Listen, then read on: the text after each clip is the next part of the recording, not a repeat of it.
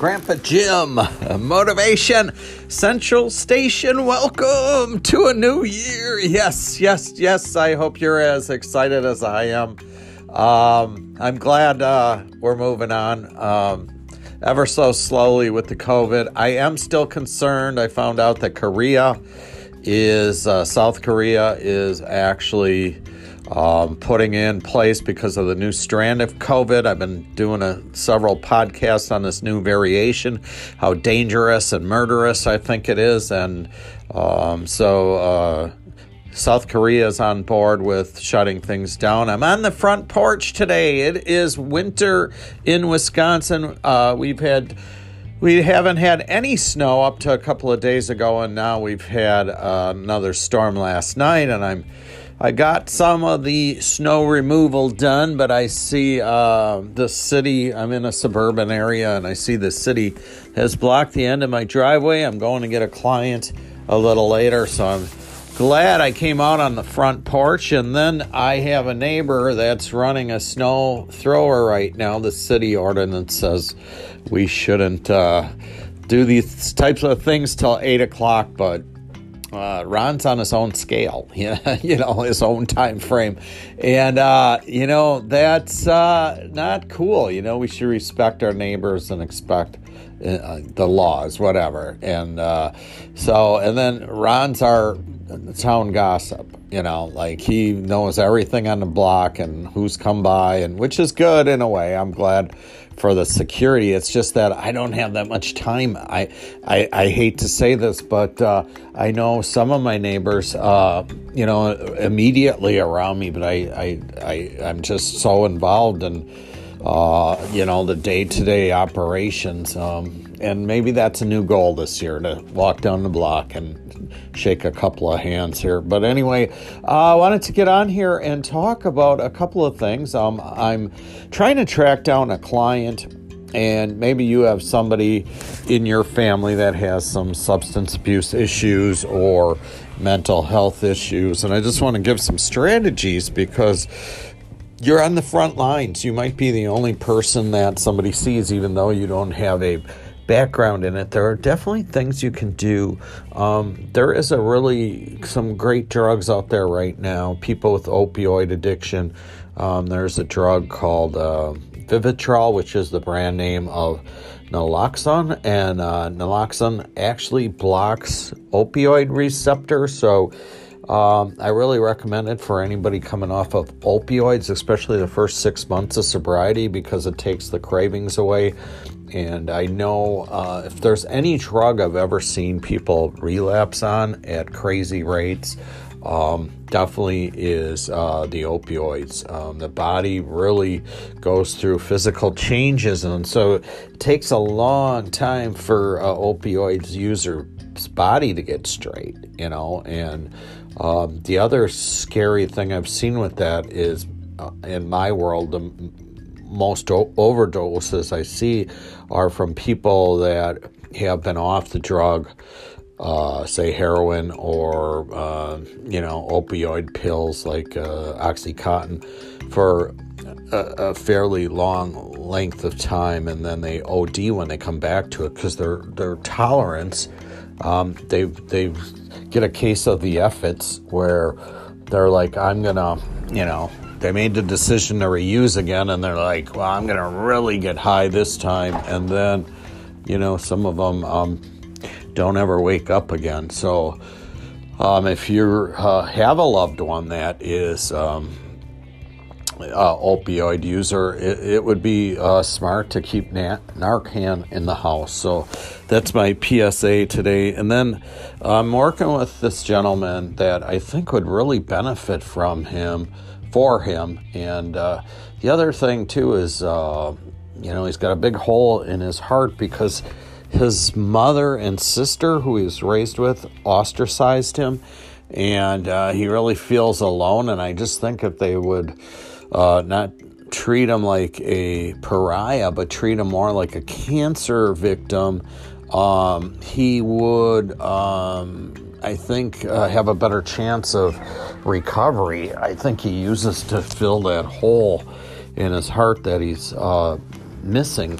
Uh, but today, I hope hope the title of this podcast attracted you in, and you know how humor can really change your life. And I'm going to give you a little bit of example of where I came from. So I grew up in the suburbs uh, outside of Milwaukee, and I always say I may be from the suburbs, not from the hood, but that doesn't mean my rhymes are no good. Uh, and what I mean by that is uh, we had just as much drug use and, um, you know, lack of family uh, systems in our area. So a lot of my friends, uh, four of them passed away by the age of 28 from alcohol and drug abuse. Miss them dearly and uh, we didn't have the opioids or the drugs that are out there today. Here comes Ron with his snowblower. so I'm going to just try to step halfway in the house. I love being out on the porch because that makes me feel like the grandpa that I am.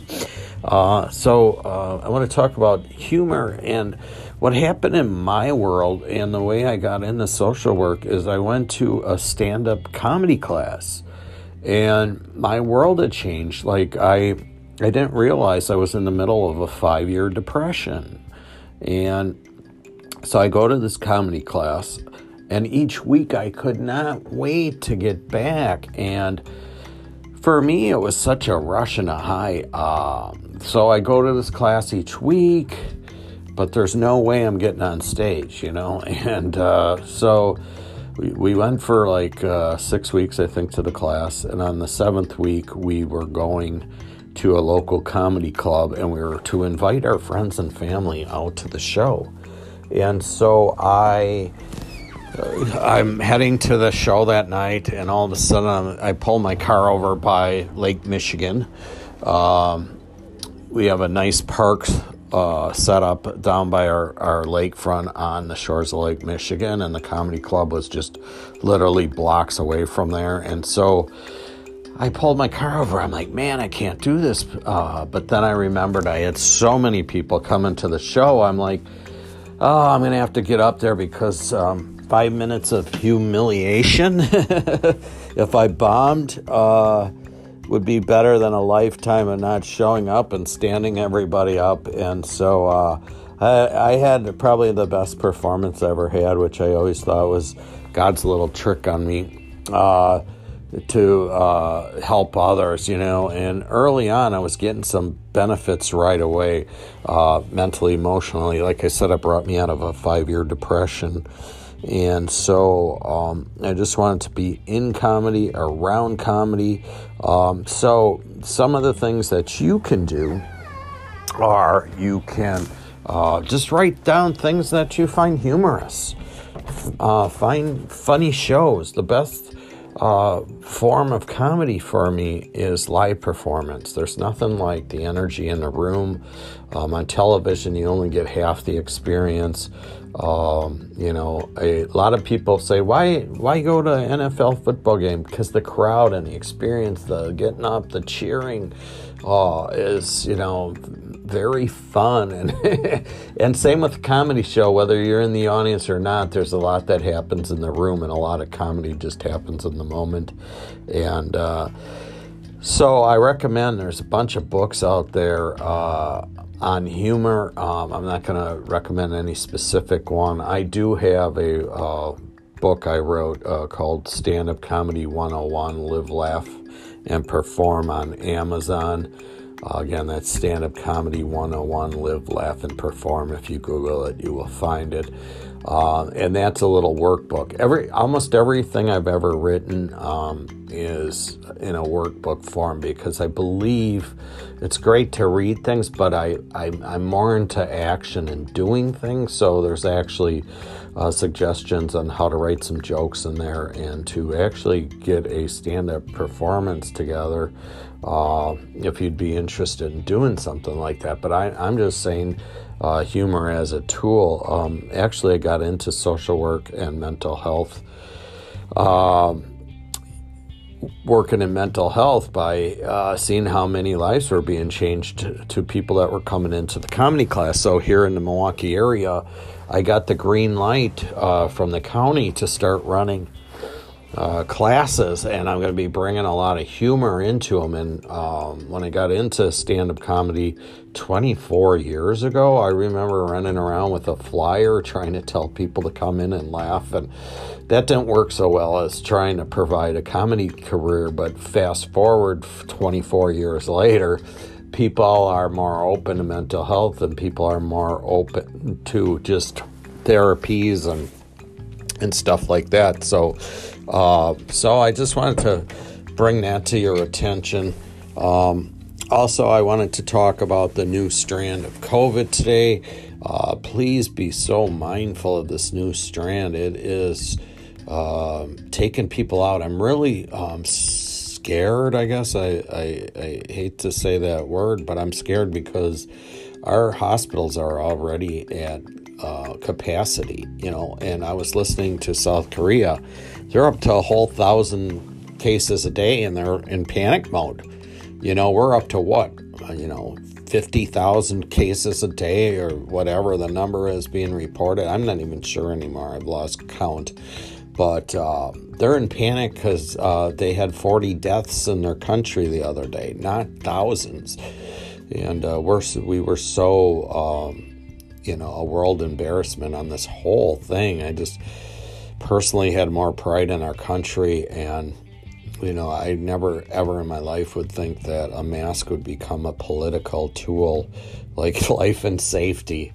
You know, I would have guessed too, and this is just me, that if you did a survey on people uh, that aren't wearing a mask, they probably don't wear seatbelts either. You know, I have freedom. Yeah, yeah, but when it comes to hurting other people, yeah, the seatbelt thing I can probably buy more than not wearing a mask, just because you can infect other people. You not wearing your seatbelt in your car uh, doesn't affect me as much as you not wearing a mask. Uh, so, humor is a great tool if you really want to change your body chemistry. You know, you know uh, we're talking about that with the Vivitrol drug. To me, um, humor is a drug. Uh, actually, made a film too about uh, using humor as a tool. It's called Laugh Addict Toxic Drug or Best Medicine. It's on Amazon. There's also a link on YouTube if you want to watch a good i feel it's a good recovery film. Um, people in recovery really get a bang out of it because they understand the language and stuff like that. But i think too if you're not uh, there's a lot of good humor in there i might give you a little understanding of what people in recovery and addiction go through and that it is a disease and it's not a moral dilemma uh, like my client's mother and sister that are ostracizing him. Um, that it is like a cancer. It is a, a, a disease. Uh, when you put, uh, you, you, may sip alcohol and you, you, you say, wow, I'm having too much. And uh, with us with addictions, our body literally craves it. So if I have a half a drink, I never know where I'm going to stop because my body just wants more, more. And in, in my head, and I know in a lot of alcoholics' head, it's just, I'll have one more I'm just going to have one more, and that could last for four days. And so, um, you know, it's a life or death situation. Um, but uh, humor is just a great tool. You want to make friends, you know, um, tell jokes. Guys, if you want the pretty girl, you know, the guy, uh, ladies don't always go for the looks, you know, uh, humor is way up at the top of the list. So, uh, maybe that's why I got uh, gorgeous woman in my life. Um, either that, either that, that, or she had a ton of uh, pity and sympathy for me. oh man! So, anyways, I just wanted to come on here today. I have some snow shoveling. Uh, to do. I'm going to pick up a social work person. We go to a recovery meeting every Saturday morning, and he doesn't have a phone and he doesn't have uh, a bus pass. So just think of that. Like, if you didn't have a phone and you had no transportation whatsoever, what would your life look like? And this man has just got a lot of fortitude. Uh, every Saturday, it's going to be cold. It's going to be snow when I get over to his place, and he's going to be outside at 9:30 waiting for me. Uh, you know, he doesn't let his circumstances uh, hold him back. He still goes out and does things. A pretty ambitious guy, you know, and he has some serious mental health issues and just a kind, loving soul. Like we could all learn something um, from uh, this client that I see uh, this morning. So, anyways, I hope you are well. Uh, you know, hope uh, you can bring a little humor into your life and uh, put a smile on your own face, thus transfer that good feelings to another human being. If we all laughed, I, I had a comedy show and I took it into this guy's nightclub. And we went in there once. He said, I'll try this thing once. And uh, we, we would come in at 8 o'clock on a Saturday. And then at 10, it was like a singles bar. And he hired us after the first show. He goes, Because these guys are laughing and they're high fiving each other tonight. Usually they got their fists curled up and they want to, you know, fight and all that. He goes, You guys are hired every week to come in. So comedy and laughter is just a great tool, you know, for uh, the world. we all need a good laugh after this. And, um, you know, I know when this is all over, and it, it will be, but I, it may be a while. So it's a great time to work on ourselves and try to improve and, uh, you know, carry some love to another. So, um, if you're feeling low, call somebody, you know, talk to them. You'll be surprised. They're, they're probably in a worse space than you, and you'll say, wow, my life ain't all that bad.